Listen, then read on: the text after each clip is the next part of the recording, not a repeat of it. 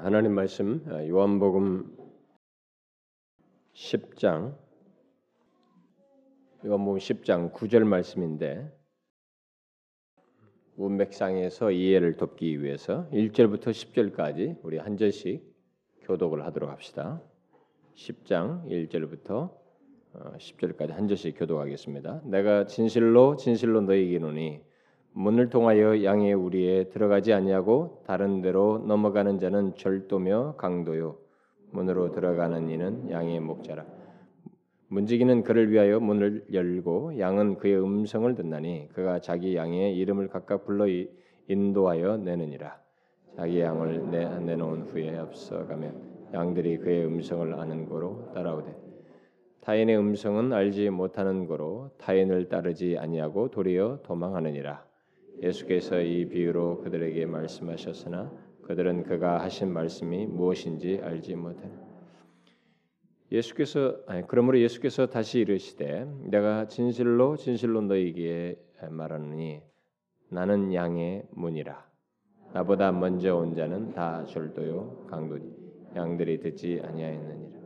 내가 문이니 누구든지 나로 말미암아 들어가면 구원을 받고 또는 들어가며 나오며 꼴을 얻으리라. 도둑이 오는 것은 도둑질하고 죽이고 멸망시키려는 것뿐이요 내가 온 것은 양으로 생명을 얻게 하고 더 풍성히 얻게 하려는 것이라. 구 절 말씀 내가 문이니 누구든지 나로 말미암아 들어가면 구원을 받고 또는 들어가며 나오며 꼴을 얻으리라. 우리는 오전 예배 시간에 계속해서 예수님께서 나는 무엇 무엇이다 라고 말씀하시는 I am 이라고 말씀하시는 뭔가를 첨가한 내용들을 연속적으로 살피고 있습니다. 제가 이 I am 이라고 말하며 뭔가를 첨가하는 내용에서 일차적으로 중요한 것은 어, 첨가된 내용에 앞서서 이게 예수님께서 자기 자신을 I am 이라고 말씀하신 이 I am이 뭘 말하는지 이것을 유념하는 것이 우리에게 필요하고 중요하다라고 말했습니다.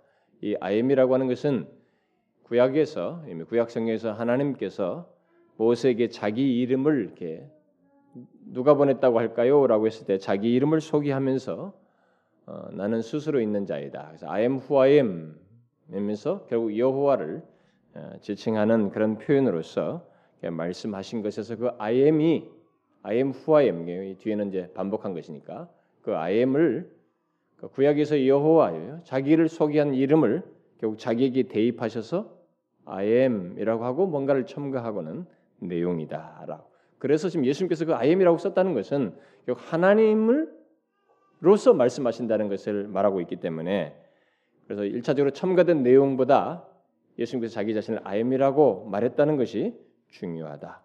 이걸 먼저 우리가 염두에 둘 필요가 있다는 것을 말씀을 드렸습니다. 그래서 지난 시간에 제가 먼저 이제 그런 배경적인 것을 구약적인 배경을 하고 난 다음에 두 번에 걸쳐서 먼저 예수님께서 I am 하고 나서 덧붙인 내용을 살폈습니다. 나는 있느니라라는 것도 먼저 살폈지만 나는 이제 I am 하고 이다, 뭐뭐이다라고 말씀하신 두 가지를 앞서서 살폈는데 뭐였어요? 첫 번째가 나는 생명의 떡이다.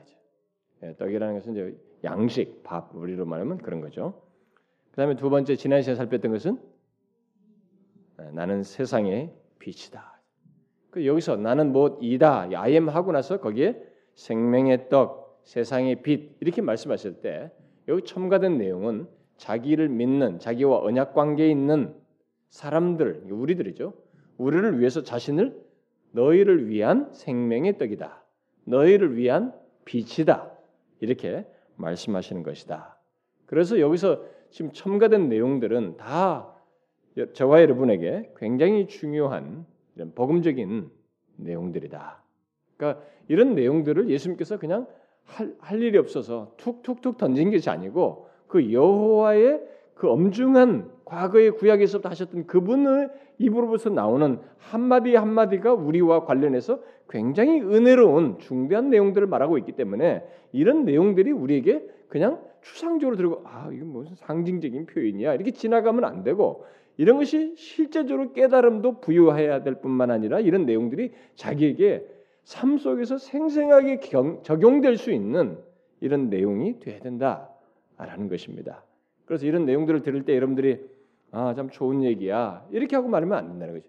정말로 저와 여러분의 삶에서 너무 암담해 있는, 영적으로 암담해 있고 어두워 있고 삶에서도 이렇게 막막해 있고 또 우리 감정 상태가 어두워 있을 때 그런 것을 비추시는 빛으로 예수께서 계신다. 예수 믿는 자를 위해서 그분을 그런 성격으로서 자신을 이렇게 설명하면서 나는 너를 위해서 그런 상태에 빛을 비추는 자이시다 이렇게 말씀하고 있는 것이고 실제로 그렇게 하시겠다는 것을 말하고 있기 때문에 그것을 우리가 믿고 그 빛이신 주님을 의지해야 된다. 그분께 나오고 그분과의 관계를 상기하는 것이 중요하다라는 것입니다. 이 내용을 제가 계속 이 시리즈 또 계속해서 하겠습니다만은 이런 내용들을 여러분들이 실제적으로 적용할 수 있어야 됩니다.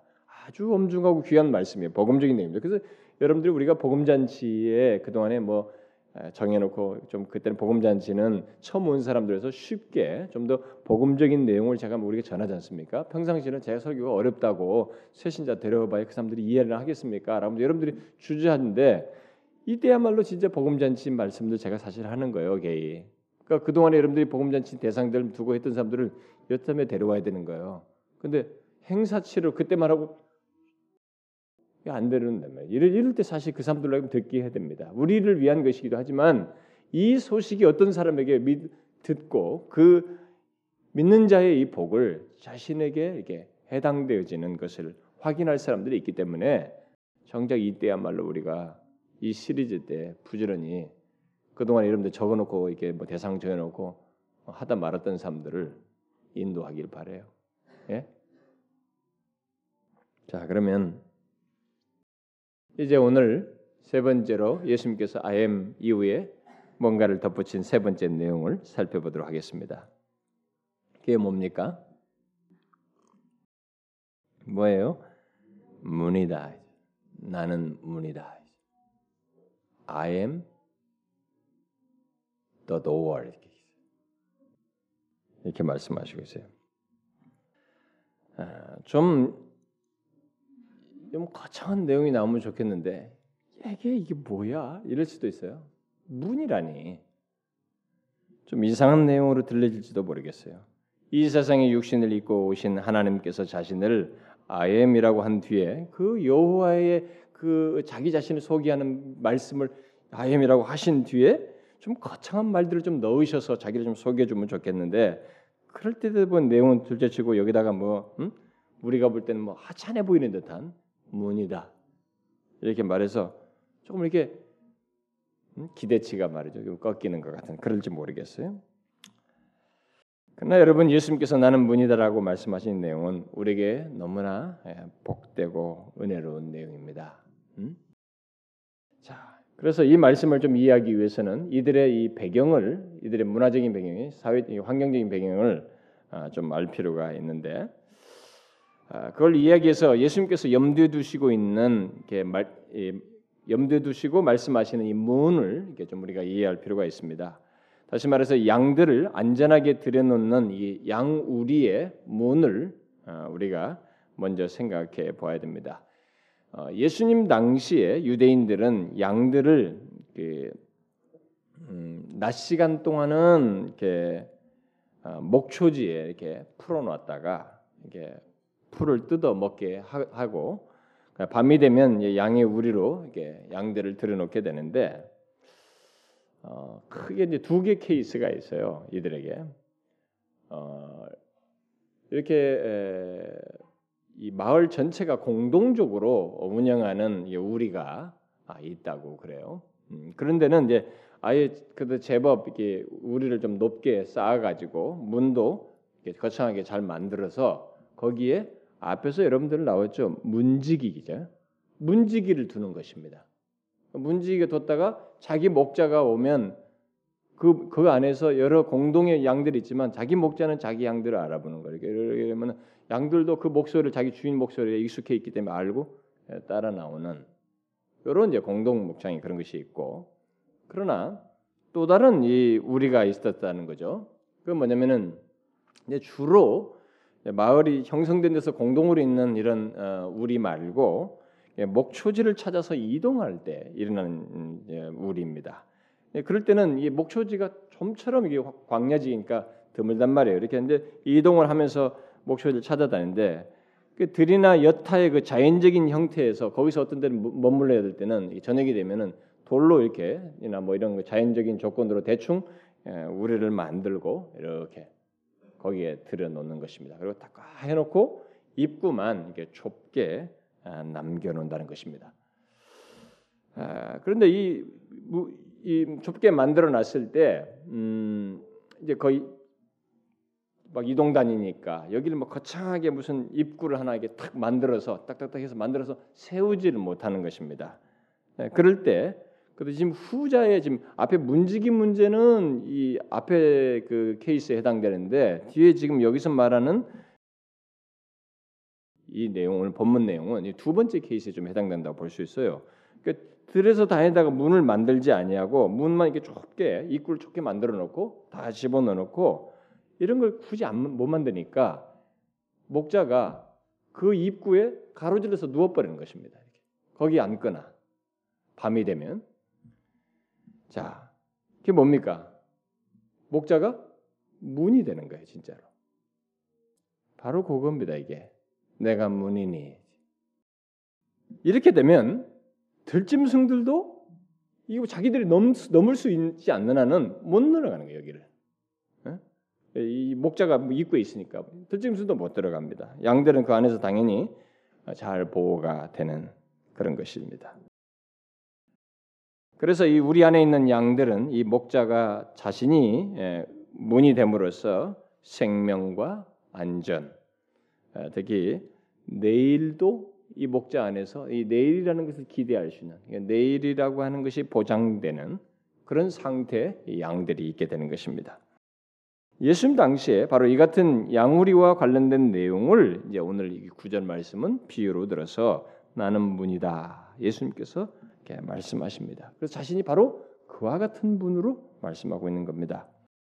자, 이 비유적 표현에서 중요한 것은 문 안이 뭘 뜻하느냐, 이 문 안에 들어갔다는 이 안에 들어갔다는 것이 무엇을 상징하느냐, 또 울타리는 무엇을 상징하느냐 이런 세부적인 것에 특별히 강조점이 있지 않습니다. 어떤 사람들은 막 그런 걸 상세하게 설명을 해가지고 이것을 멋지게 풀어제끼려고 하는 이런 유혹을 받는데. 사실 여기서 지금 중요한 것은 예수님 자신이 우리 안으로 들어가고 나가는 문이라고 하는 사실, 문이신 예수님 자신에게 초점이 맞추어져 있습니다. 자, 우리는 이 사실에 초점을 맞추어서 오늘 본문을 좀 생각해 볼 것입니다. 자, 그러면 예수님께서 자신을 문으로 말씀하시는 것은 그런 성격이 배경적으로 문을 말했을 때 그것은 구체적으로 무엇을 뜻할까? 음? 구체적으로 자. 몇 가지로 이제 설명할 수 있겠습니다. 제일 첫 번째로 중요한 것은 일차적인 것은 여기서 예수님께서 그런 식으로 자신의 문이라고 말했을 때 그 문은 구원의 문이라고 말을 하고 있는 것입니다. 구원과 관련해서 문이다라고 말한 것입니다. 그래서 본문에 내가 문이니 누구든지 나로 말미암아 들어가면 뭐요? 구원을 얻고 이렇게 말하고 있습니다. 자, 이 말은 달리 말하게 되면 자신이 하나님께 이르는 문이다라는 말로도 표현할 수 있겠습니다. 그래서 이제 헬라어 성경에 보게 되면 제가 아까도 뭐 영어로도 영어 성경으로도 그대로 번역됐습니다만은 여기에 자신이 그 문이다, 더가 있어요, the door입니다. 그 문이라고 말함으로써 유일한 문으로 자신을 소개하고 있습니다. 아담이 타락한 이래로 인간은 스스로 하나님께 이를 수가 없게 되었습니다. 마치 우리를 둘러싼 이 담처럼 하나님께 자생적으로 이룰 수 없는 게 막 이 죄의 담이 있어서 인간은 하나님께 이룰 수가 없게 되었어요. 그런데 예수님께서 자신이 하나님께 이룰 수 있는 그 문이라고 말씀하심으로써 유일한 문으로서 자기를 통해서 누구든지 하나님께 이룰 수 있다라는 사실을 말씀해 주시고 있어요. 이런 내용은 오늘날 이제 굉장히 반발을 찾는 것입니다. 자기가 유일한 문이다, 그 문이다, 하나님께 이룰 수 있는 구원을 받을 수 있는 그 문이다라는 그 유일한 문이다 이런 말을 쓰면 오늘날 이 시대는 굉장히 반발심이에요. 우리가 이삼십 년 전만 해도 그래도 괜찮았어요. 한 삼십 년 전 이런 것이 크게 뭐 문제가 되지 않은데 이제는 이런 걸 공통적으로 말하고 출판으로 되면 바로 기독교 자체 안에서 우리들이 난리를 쳐요. 그런 것을 막 너무 독선적이다.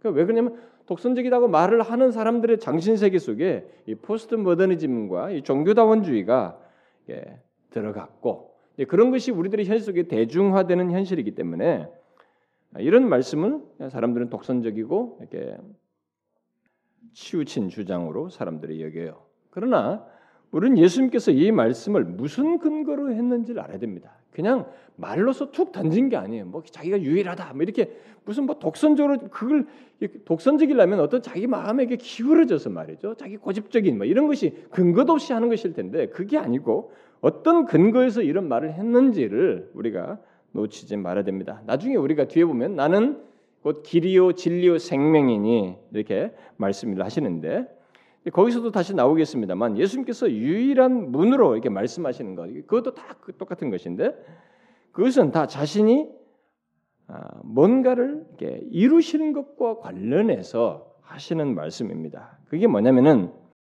참 구원 음?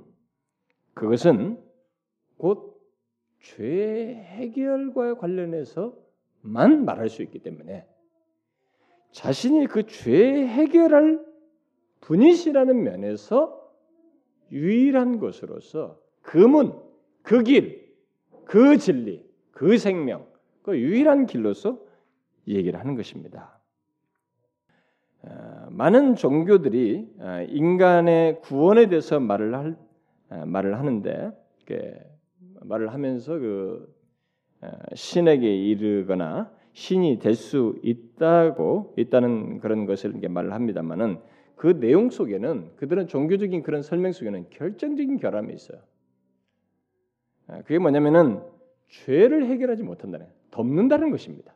잊고 수련을 통해서 망각한다는 것이지 죄 해결책을 못 내놓는다는 것이에요. 응? 만일 죄를 해결하지 않고 신에게 이른다거나 신이 될 수 있다고 한다면 그것은 신이 벌써 이상한 신이에요. 그것은 인간 수준의 신인 것입니다. 거룩하고 절대적이고 유일한 그런 신개념은 아닌 것이에요. 그 지방신, 그냥 자신들이 만들어낸 창작물의 신 이상이 되지 못하는 것입니다. 그래서 그야말로 거짓 종교인 것입니다. 그리고 거짓 신앙이 되는 것이에요.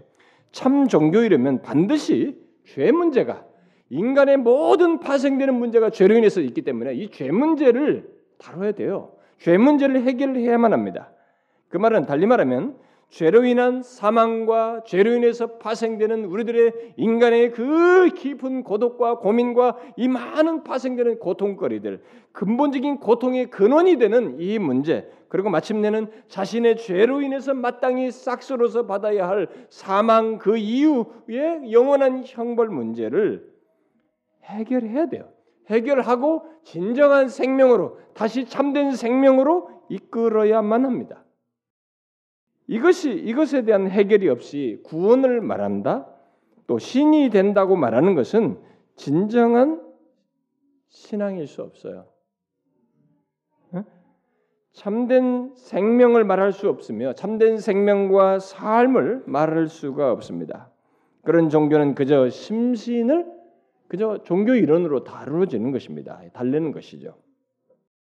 여러분들이 이 시각, 이런 시각에서 종교를 보게 되면 예수님께서 하신 이 말씀이 맞아요. 이게. 어? 이게 실제로 죄를 해결하는 것에 근거해서 이 말씀을 하시고 있기 때문에 이 이해가 여러분들에게는 선명해질 것입니다. 잘 보시면 다른 종교들은 죄를 해결하지 못합니다. 단지 죄로 인해서 생겨나는 여러 현상들, 특히 고통을 잊도록 이 고해, 이 고통의 사슬을 끊는 이런 문제에 대한 다각적인 시도와 이론들을 만들어서 또 그 고통을 잊도록 다각적으로 돕거나 그런 종교 이론으로 그런 고통으로부터 일시적으로 벗어나는 것을 말하고 있을 뿐 근본적으로 해결책을 제시하지 못합니다.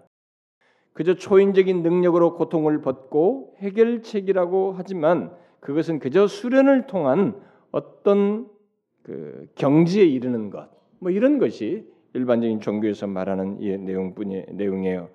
그래서 자신이 지니고 범한 죄와 그것에 대한 책임과 대가에 대한 해결책은 말하지 못합니다.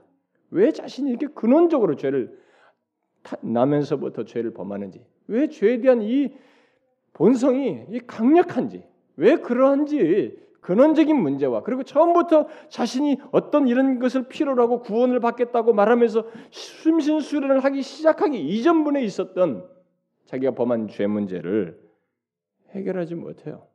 해결할 수가 없어요. 왜냐하면 인간은 모두 자신의 죄를 다 가지고 있고 죄에 대한 대가를 받을 자이지 죄를 누가 처리해 줄 대상자가 아니란 말이에요. 다 인간이면 예외 없이 처음부터 죄성을 가지고 있고 이 죄를 짓는 자들이기 때문에 죄에 대한 대가, 자기가 범한 대가를 짊어져야 할 사람들이지 누구의 죄를 속감해 준다든가 스스로를 속감한다든가 이렇게 할 수 있는 대상 자체가 되지 못한다는 것입니다. 죄 없는 자가 없기 때문에. 그래서 죄의 해결과 구원 문제를 말하는 인간의 모든 이론은 성립되지 않고 가능하지도 않아요. 그야말로 인간으로부터 시작된 모든 종교와 사상은 이런 면에서 죄에 대한 해결책을 제시하지 못하기 때문에 결정적인 결함을 갖습니다. 인간의 어떤 우리가 이렇게 사람을 이렇게 사람의 어떤 문제를 얘기할 때 아, 부모가 자식을 상담해 주는 야 이럴 때는 이렇게 해야 된다. 인생 경험 속에서도 말해 줄 수 있잖아요. 그럴 수 있는 것처럼 그 종교적 이런 것에서도 인간의 어떤 유익한 도움을 주는 요소가 있어요. 그러나 구원과 관련해서는 말할 수 없어요. 답을, 답을 줄 수가 없는 것입니다.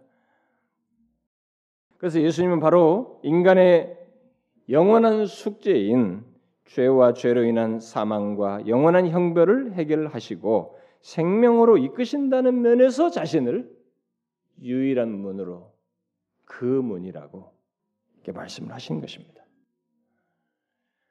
다시 말해서 죄 없으신 하나님 자신이 친히 육신을 입고 오셔서 이 땅에 오셔서 우리의 죄를 대신 지시고 우리의 죄 문제를 해결하셔서 우리로 하여금 생명으로 이끌게 하신다는 면에서 그래서 하나님과 감히 상종할 수 없고 대면할 수 없는 우리들로 하여금 대면할 수 있는 의인의 조건을 주신다는 면에서 그 문이다.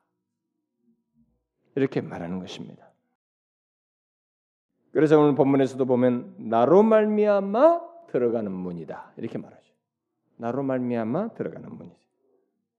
이런 면에서 그렇게 아주 확고히 얘기하십니다. 이것은 억지나 독선이 아니에요. 실제로 유일한 자격자로서 말씀하시는 것입니다.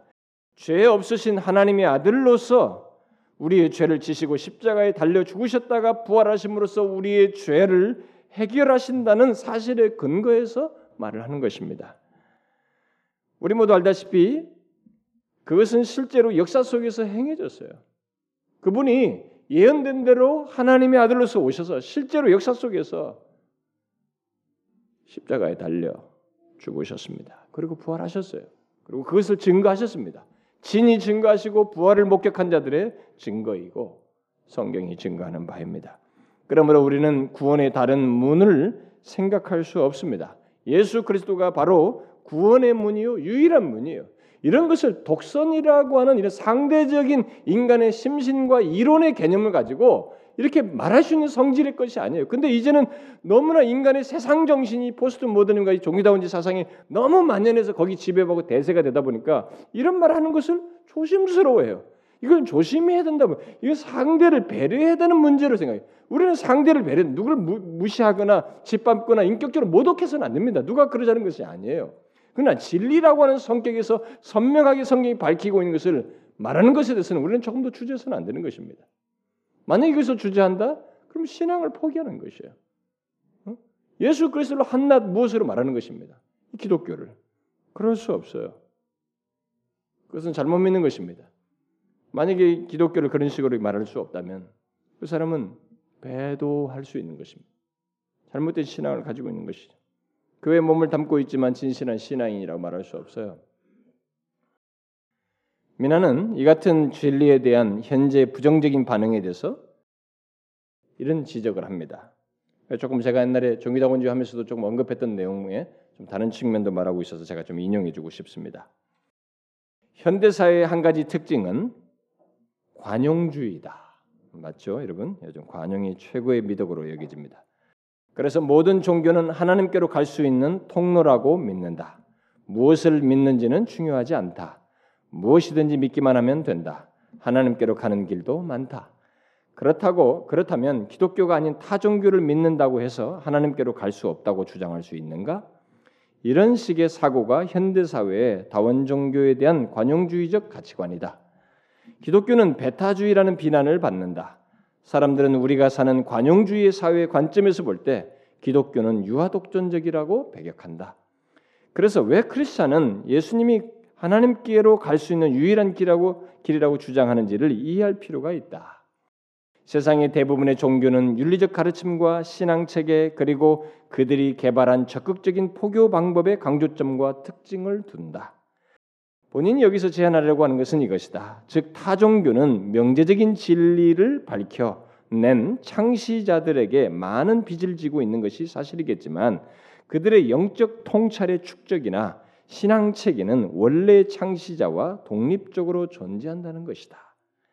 어떤 특정 종교를 믿는 사람이 예를 들어 모슬렘교도나 불교도나 혹은 도교 신자가 자기 종교의 특성을 지니는 까닭은 그러한 영적 통찰에 축적된 명제적 진리 체계를 따르기 때문이다.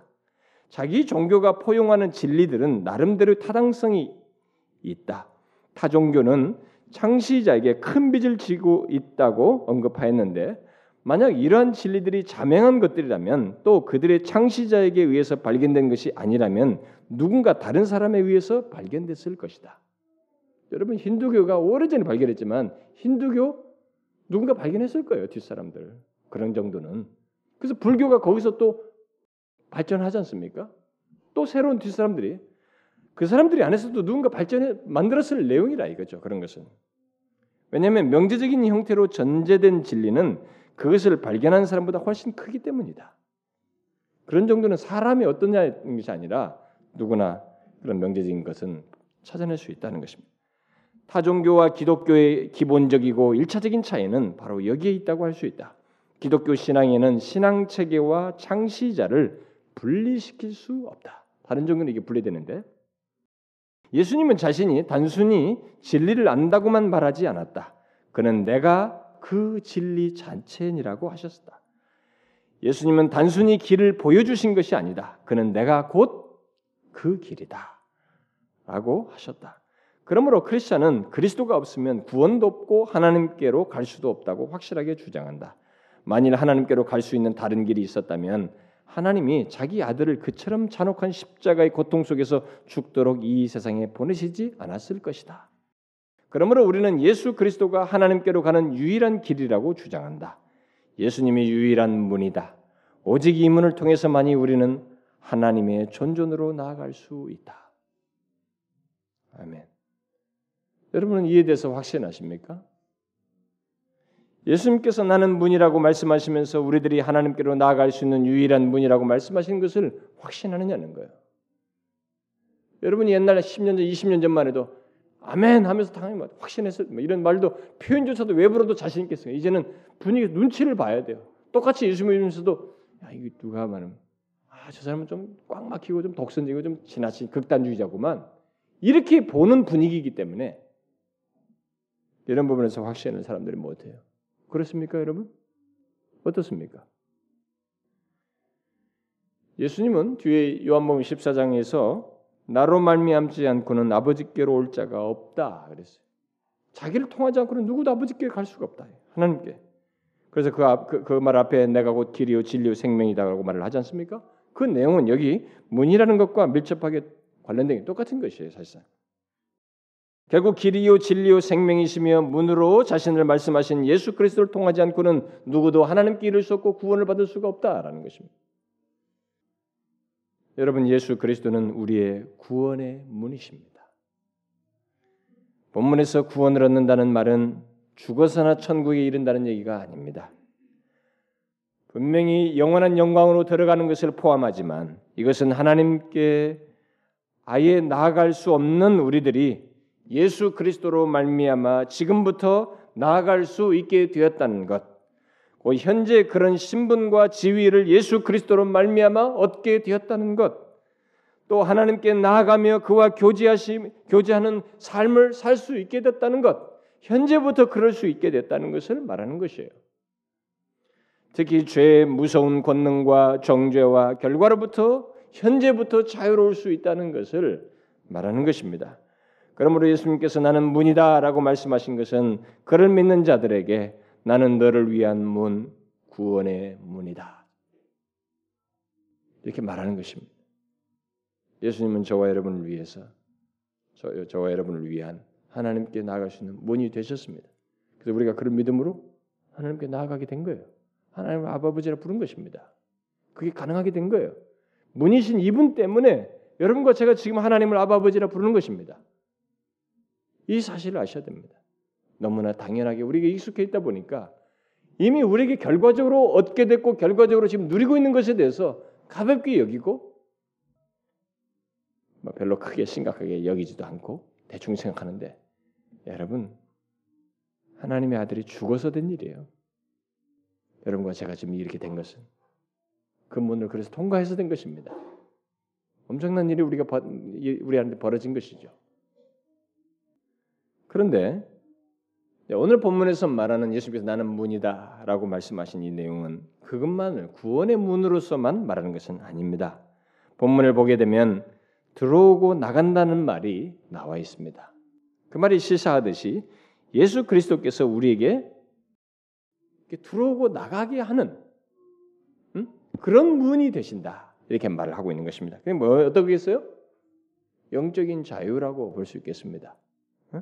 영적인 자유를 주신 분, 그야말로 영적인 자유의 문이 되신다. 우리에게 있어서 뭐 그런 것을 시사한다고 말할 수 있겠습니다. 혹자는 여기 들어가는 것은 구원을 얻는 것을 말하는 것이고 여기 나간다는 것은 구원을 잃는 것을 말하는 것이다 라고 말하는 사람이 있습니다만은 예수님께서 지금 여기서 말하는 들어오고 나간다는 것은 그런 뜻이 아닙니다. 이것은 고대 사회의 관용적인 표현이에요. 고대 사회에서 안전함과 이 태평함을 말할 때 이런 말을 관용적으로 썼습니다. 말하자면 고대 사회에서 이 성 안에 사람들이 이렇게 아무 때나 염려 없이 들어오고 나가고 이렇게 한다는 것은 그 나라가 태평하다는 거예요. 지금 전쟁 없이 평화롭게 살고 있다는 것입니다. 지금 우리 우리나라가 지금 굉장히 안전 안정된 삶을 평화롭게 태평한 삶, 생활을 하고 있다. 그걸 뜻하는 것입니다.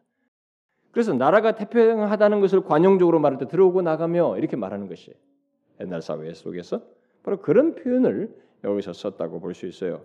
그래서 여러분이 알다시피 만일 나라에 평화가 없으면 모두 성 안에 들어와 있어야 되는 것입니다. 위기가 있고 지금 뭔가 쳐들어올 기세이면 다 들어와 있어야 돼요. 자유롭게 들락거릴 수가 없습니다. 이런 면에서 예수님께서 자신을 문으로 말씀하시면서 자신으로 말미암아 들어오고 나간다고 말씀하신 것은 예수 그리스도께서 우리를 영적으로 자유롭게 하신다는 거예요.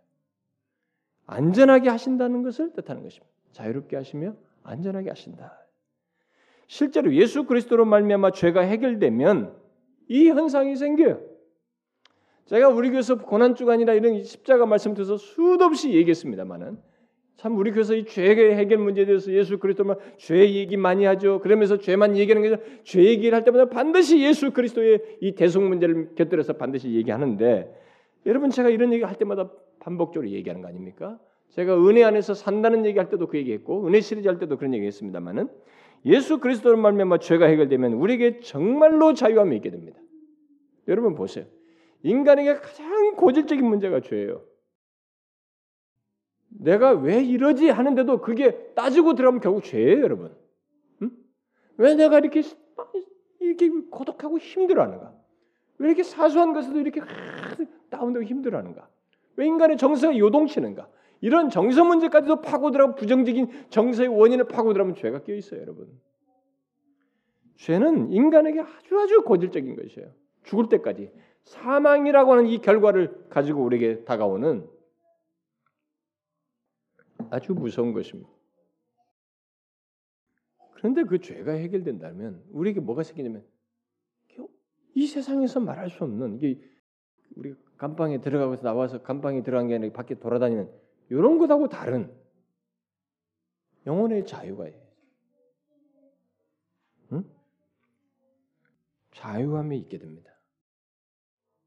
영원한 딱지인 이 죄가 그리고 죄로 인해 인해서 있어야만 하는 사망과 형벌이라는 이 딱지가 이 떼어진 채 살게 됨으로써 또 더 이상 정죄를 받지 않는 자로서 있게 됨으로써 우리는 영적인 자유를 갖게 돼요. 응? 그래서 우리는 이제 예수 그리스도 안에서 이 문이신 예수 그리스도를 통해서 우리는 들어오고 나가는 그 자가 됨으로써 자유롭게 활동할 수 있게 된 거예요. 예수 그리스도 안에서. 그런 사람이 된 것입니다. 특히 죄로 인해서 마음이 혼란스럽고 마음이 무거울 때 그때도 우리는 우리의 문이신 예수 그리스도께 나오면 우리의 영적인 자유를 다시 확인하면서 누릴 수 있습니다. 응? 이게 예수님께서 말씀하신 내용이에요. 그래서 예수 믿는 사람들이 죄로 인해서 다양한 것들을 경험하는데 심지어 자유가 있는데도 불구하고 자유를 못 누린 일이 있는데 여러분 그 원인은 여러분 문이신 예수 그리스도께 나오지 않아서 그래요. 그분의 가치를 생각지 않아서 그래요.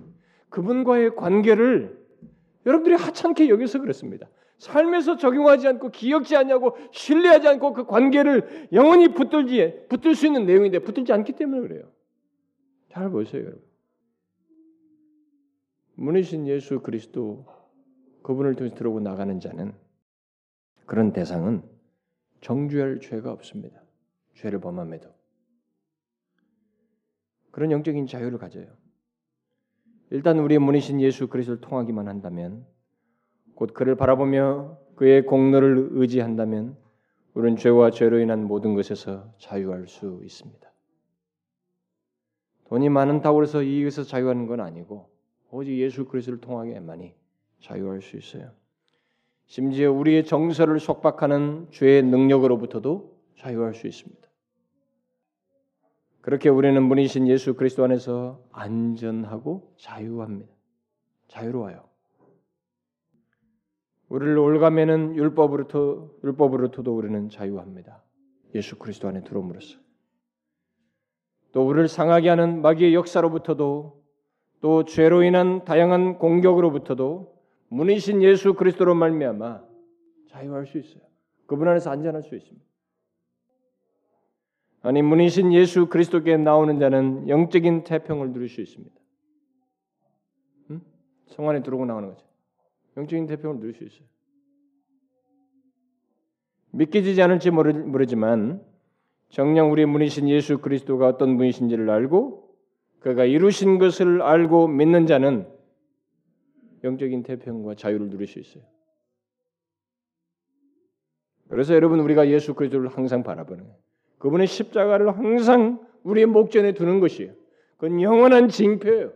우리에게 계속적으로 징계해 주는 것입니다. 무엇이 있든 죄로 인해서 어떤 마음 상태든 우리가 계속 눌리고 문제가 있을 때마다 계속 영원한 징표로 십자가가 우리 앞에 있는 것이에요. 문이신 예수 그리스도께 나오면 되는 것입니다.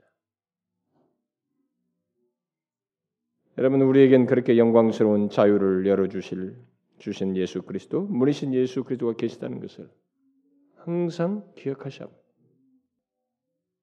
그래서 여러분의 복잡한 현실 속에서 복잡한 마음 상태에서 또 죄의 눌림 속에서 그 문이신 예수 그리스도를 바라봄으로 들어오고 나감으로 자유를 누리는 것이 우리가 얻게 된 특권이에요. 그렇게 함으로써 영혼의 안전을 여러분들이 확인하셔야 됩니다. 그런데 본문을 보면 예수님께서 문이시다라고 이렇게 말씀하시면서 또 다른 내용을 덧붙이고 있는 것을 보게 됩니다. 그게 뭐예요? 내가 문이니라고 한 뒤에 끝에 가서 꼴을 얻으리라 이렇게 말하고 있습니다. 이 문이 그럼 어떤 문이라는 거예요? 꼴을 양의 입장에서 보면 꼴을 계속 그거 걱정 없이 이 문을 통해서 문 안에 있음으로써 문을 통해 들고 나감으로써 그거를 계속 얻을 수 있다는 것입니다. 뭐예요? 양의 입장이 있으면 걱정 없이 만족할 수 있다는 것입니다. 만족의 문이에요. 영혼의 만족의 문입니다. 예수께서 나는 자기를 문으로 말씀하셨을 때 그 문은 또 다른 의미가 있다면 만족을 주는 문이라는 거예요. 영혼의 만족을 주는 문이다. 예수님 당시에 양들이 먹을 꼴을 찾는다는 것은 쉬운 게 아니었습니다. 광야가 많았기 때문에, 황무지가 많았기 때문에 쉬운 게 아니었어요. 그런데 거기서 계속 꼴을 얻는다는 것은 양들의 입장에서 보면 굉장한 일이에요. 이것은. 네? 목자는 어떨 찾느라고 힘들지 모르지만 양들의 입장에서는 굉장한 일입니다. 그것은 삶의 활기를 얻는다는 것이고 삶의 만족을 갖는다는 것이며 풍성함을 자기 입장에서는 풍성함을 누린다는 얘기가 되는 것이에요. 그러므로 예수님께서 우리의 문이 되신다는 것은 바로 이런 것들을 다 뜻하는 것입니다. 곧 우리 영혼에 우리 영혼이 예수 그리스도를 통하게 될 때, 문이신 예수 그리스도를 통하게 될 때 삶의 생기를 얻게 되고 만족함을 누릴 수 있으며 영적인 풍성함을 누릴 수 있다는 것을 말하는 것입니다. 여러분들은 이런 구절을 보게 되면 이야, 꼴을 먹는다. 그러니까 이게 막 돈 잘 잘 벌게 해주겠네. 끝없이 물질과만 얘기해요. 응? 현실과만 얘기해. 그게 아니라 몸에 배가지고 그러니까 뭐 사실 우리들에게는 돈과 이 물질이 하나님 방불한 걸 넘어서 하나님을 넘어섰어요. 이 시대는. 하나님 믿어도 현금 가치가 있느냐? 돈 되느냐? 내가 이만큼 헌금할 테니까 거기에 십 배를 주세요. 이거. 내가 이, 아, 보셨죠? 내가 이만큼 헌금한 거. 이번에 내가 백만 원에서 다음에 천만 원. 이런 식의 논리가 성도들 속에 많이 있어요. 기저에. 내가 이렇게 열심히 기도하고 열심히 하니까 하나님이 이렇게 주셔야 됩니다. 물질적인 것만 생각해요. 여러분 여기에 꼴을 먹는다는 것은요. 양의 입장에서 보면 먹는 입장으로 얘기지만 주님께서 이제 이것을 영적인 면에서 우리에게 말하고 있기 때문에 구원의 문, 구원이 어디서 살려주는 것 정도가 아니잖아요. 영원한 구원의 문. 그러니까 영적인 것이 일차적이란 말이에요. 다른 삶 삶에 필요한 것도 영적인 것과 관련된 것 속에서 다른 삶의 필요를 말하는 것이란 말이에요. 물질적인 거라 할지라도. 그러니까 여기서 보면 이런 것에도 삶의 생기란 말이에요. 자, 예를 들어 봅시다. 바울이 감옥에 있어요. 감옥에 있으면 이게 뭡니까 이게? 불만스러운 상황이잖아요. 내가 주님을 위해서 열심히 사는데 왜 날 여기다 집어넣냐 이게. 살아계시면은. 근데 거기서 삶의 생기를 갖습니다. 꼴을 먹이시는 거예요. 자신의 목자이기 때문에, 아니, 자신의 양이기 때문에 다른 사람이 못하는 일을 하는 거예요. 거기서 필요할 때는 옥문을 열어서 나가게 하셔요.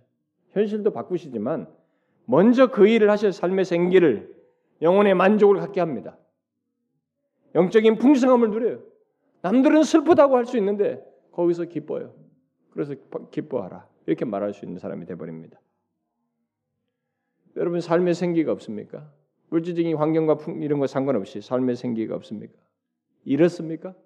삶의 생기를 잃었나요? 여러분은 그때 문이신 예수 그리스도를 보았습니까? 여러분들의 삶의 생기를 생기가 잃고 없을 때 예수 그리스도를 바라보았습니까? 응? 삶의 생기를 앗아간다고 여겨지는 현실은 여러분들이 지독스럽게 집착하면서 보았지만 그 집착하는 것 못지않게 이 문이신 예수 그를 보았냐는 거예요. 바라보았습니까? 그분을 신뢰했습니까? 어떠세요, 여러분? 그분 안에는 우리의 삶을 새롭게 하고 영혼을 만족게 하고 풍성케 하는 모든 것이 있어요. 이것을 믿지 못하거나 조금이라도 의심하며 불신앙하는 사람이 있다면 그는 문이신 예수 그리스도 안에는 큰 복을 놓치는 것이에요. 그러나 반대로 예수 그리스도가 자신의 문이 되심을 믿고 그를 통하는 자는 수시로 그에게 나아가며 의지하는 자는 지친 삶 속에서 거친 마음 상태에서 또 무겁고 어두운 마음 상태에서 진실로 생기를 얻게 됩니다. 영혼의 만족과 풍성함을 얻게 돼요. 이것은 앞선 모든 믿음의 선배들이 증거해준 사실이에요.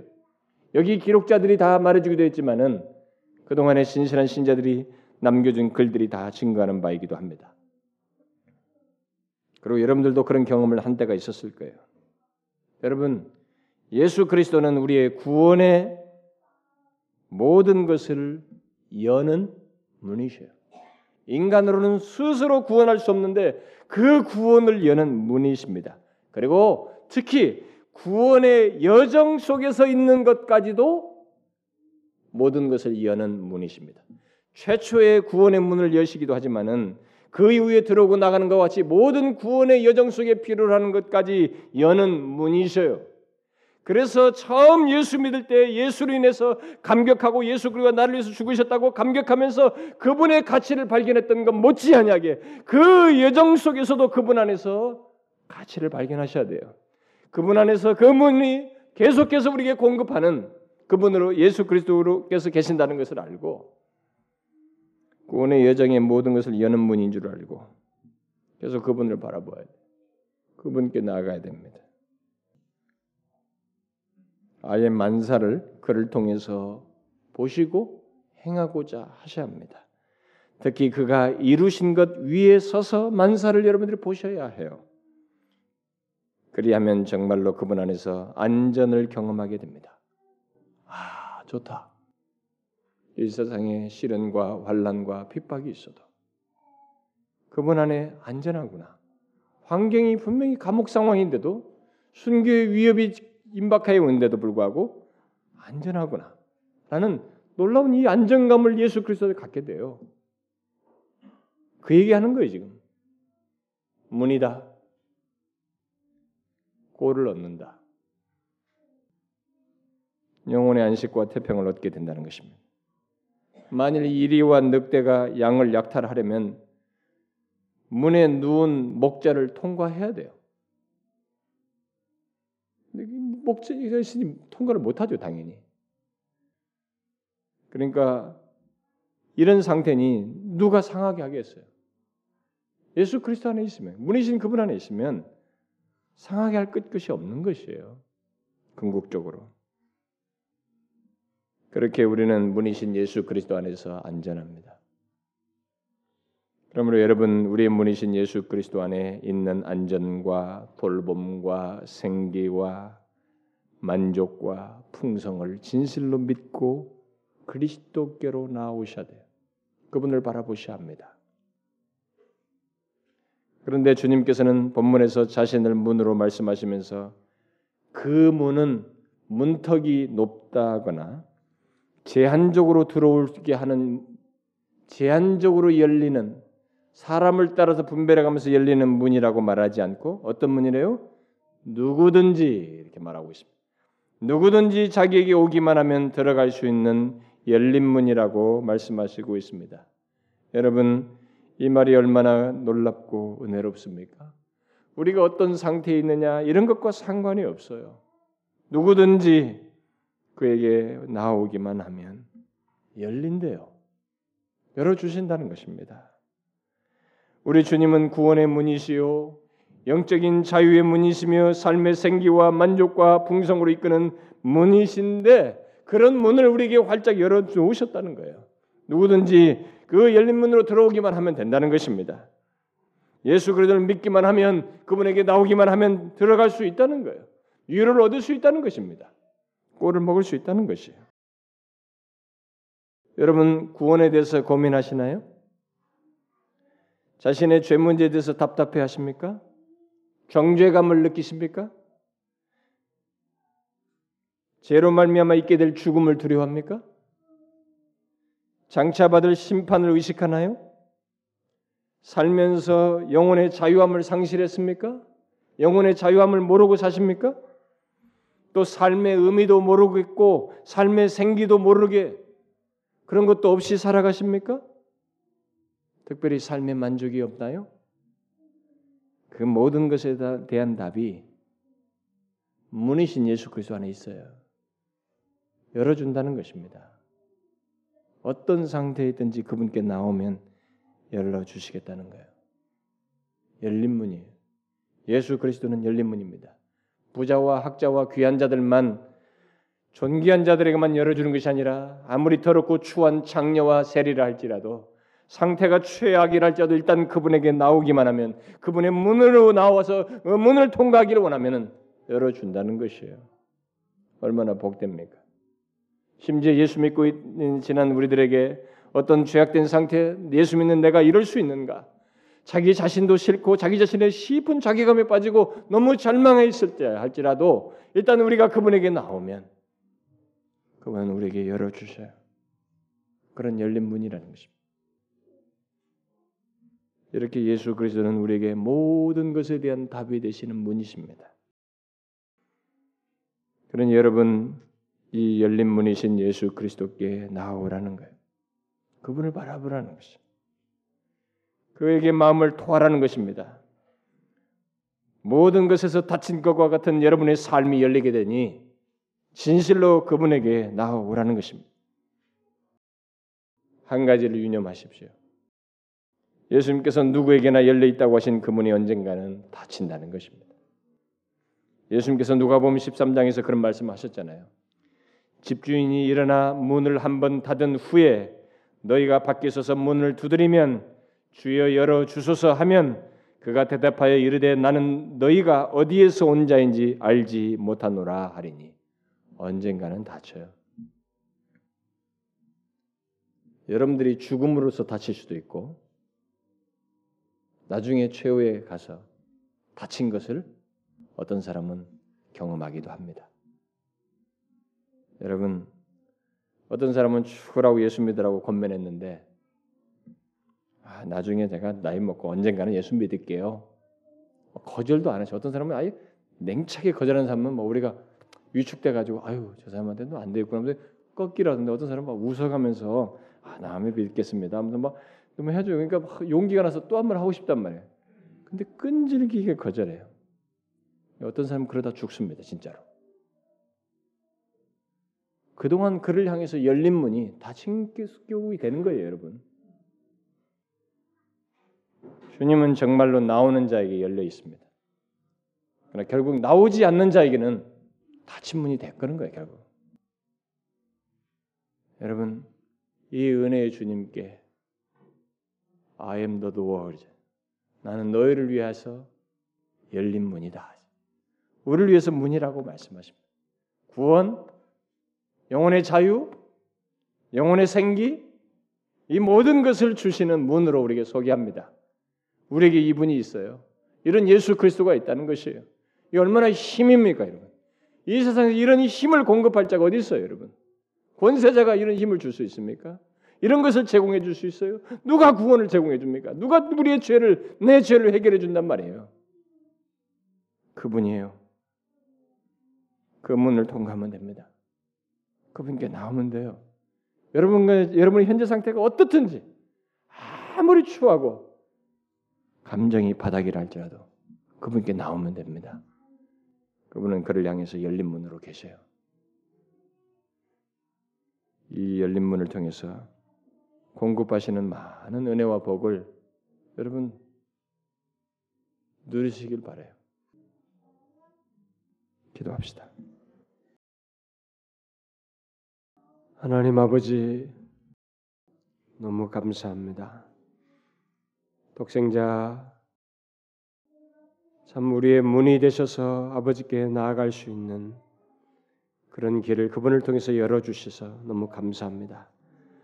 우리 주님께서 기꺼이 우리에게 나는 너희를 위한 문이라고 말씀하시며 구원으로 인도하고 영혼의 자유를 누리게 하며 삶의 생기와 풍요와 또 어떤 상태든지 기꺼이 두들겨 나아가기만 하면 받아주시는 문으로 계셔서 채우시는 문으로 계신다는 것이 너무 은혜롭고 우리에게 복이 됩니다. 주여, 우리가 주저함 없이 어떤 상태든지 우리의 문이 되신 주님께 기꺼이 나아가고 그분을 바라보며 의지하며 기꺼이 토하고 우리의 심령을 토로하며 은혜를 구하는 저희들 되게 하여 주옵소서. 여기 다양한 상태에 있겠으나 모두가 이 문 되신 예수 그리스도를 통해서 은혜와 복을 얻게 하여 주옵소서. 예수 그리스도의 이름으로 기도하옵나이다. 아멘.